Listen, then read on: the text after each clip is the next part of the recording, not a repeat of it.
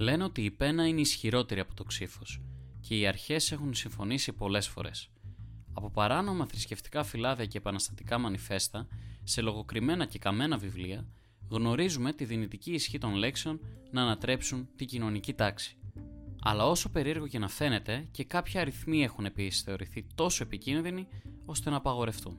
Οι μακρινοί μας πρόγονοι επιμακρών μετρούσαν κάνοντας σημάδια, αλλά καθώς ανέπτυξαν αγροτική οικονομία και άρχισαν να ζουν σε μεγαλύτερες ομάδες, αυτό δεν ήταν αρκετό. Καθώς οι αριθμοί έγιναν πιο πολύπλοκοι, οι άνθρωποι άρχισαν όχι μόνο να τους χρησιμοποιούν, αλλά να σκέφτονται τι είναι και πώς λειτουργούν. Έτσι, από το 600 π.Χ. στην αρχαία Ελλάδα, η μελέτη των αριθμών είχε αναπτυχθεί πολύ.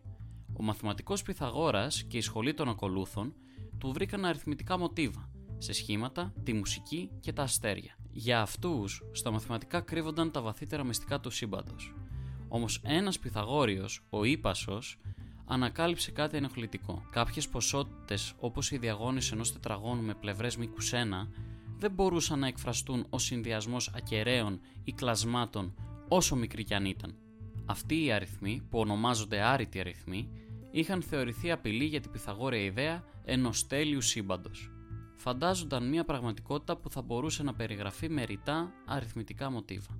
Οι ιστορικοί γράφουν ότι ο ύπασος εξορίστηκε διότι δημοσιοποίησε τα ευρήματά του, ενώ λένε και ότι πνίγηκε ως τιμωρία από τους θεούς.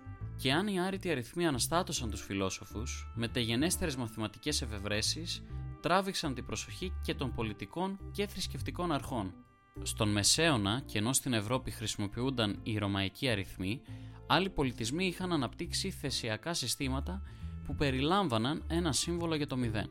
Όταν Άραβες ταξιδιώτες έφεραν αυτό το σύστημα στις θορυβώδεις ναυτικές πόλεις της Ιταλίας, τα πλεονεκτήματά του έγιναν φανερά στους εμπόρους και τραπεζίτες, αλλά οι αρχές ήταν πιο επιφυλακτικές.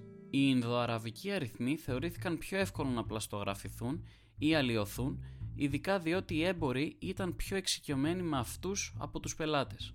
Και η έννοια του μηδενός άνοιξε την πόρτα στους αρνητικούς αριθμούς και την καταγραφή των χρεών σε μια εποχή που ο δανεισμός χρημάτων αντιμετωπιζόταν με υποψία. Στον 13ο αιώνα, η Φλωρεντία απαγόρεψε τη χρήση των Ινδοαραβικών αριθμών στη τήρηση λογιστικών και παρά το ότι σύντομα αποδείχτηκαν πολύ χρήσιμα για να αγνοηθούν, η ύπαρξη διαφορετικών απόψεων για το 0 και τους αρνητικούς αριθμούς συνέχισαν για πολύ καιρό. Οι αρνητικοί αριθμοί απορρίφθηκαν ως παραλογισμοί μέχρι τα μέσα του 19ου αιώνα. Ακόμα και εξέχοντες μαθηματικοί, όπως ο Τζερολάμο Καρντάνο, απέφευγαν να χρησιμοποιήσουν το 0 παρά το ότι θα τους διευκόλυνε να βρίσκουν λύσεις στις κυβικές εξισώσεις και στις εξισώσεις τετάρτου βαθμού. Ακόμα και σήμερα είναι παράνομη η χρήση μερικών αριθμών για διαφορετικούς λόγους.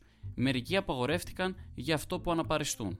Για παράδειγμα, κυβερνήσεις έχουν απαγορέψει την προβολή αριθμών που έχουν συμβολικό μήνυμα, όπως την ημερομηνία μιας επανάστασης ή συσχέτιση με αντίπαλα πολιτικά πρόσωπα ή κόμματα. Άλλοι αριθμοί είναι ενδυνάμει παράνομοι, εξαιτίας των πληροφοριών που μεταφέρουν. Όπως κάθε πληροφορία, είτε κείμενο, είτε εικόνα, είτε βίντεο, είτε εκτελέσιμα προγράμματα μπορούν να μεταφραστούν σε μια σειρά αριθμών. Αυτό σημαίνει ότι προστατευόμενες πληροφορίες, είτε πνευματική ιδιοκτησία, ιδιοκτησιακά υλικά ή κρατικά μυστικά, μπορούν επίσης να αναπαρασταθούν ως αριθμοί. Άρα, η κατοχή ή η δημοσιοποίησή τους μπορεί να αντιμετωπιστεί ως ποινικό έγκλημα. Αυτή η ιδέα προσέλκυσε το ενδιαφέρον το 2001, όταν κώδικας που θα μπορούσε να χρησιμοποιηθεί στην αποκρυπτογράφηση DVD κοινοποιήθηκε ευρέως και διανεμήθηκε με τη μορφή ενός πολύ μεγάλου πρώτου αριθμού. Η έννοια των παράνομων αριθμών μπορεί να φαίνεται παράλογη, αλλά όπως οι λέξεις, οι γραμμένοι αριθμοί είναι ένας τρόπος έκφρασης ιδεών και πληροφοριών.